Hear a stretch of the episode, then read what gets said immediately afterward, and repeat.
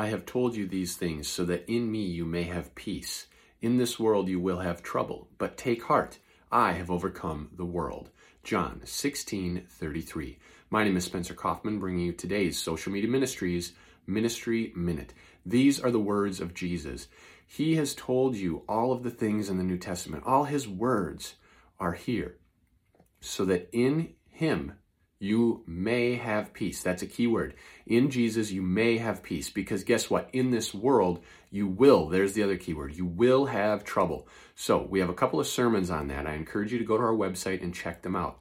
God puts you through trouble. We have Christians are always under attack. There are a lot of them. Watch them, comment on them, interact with them.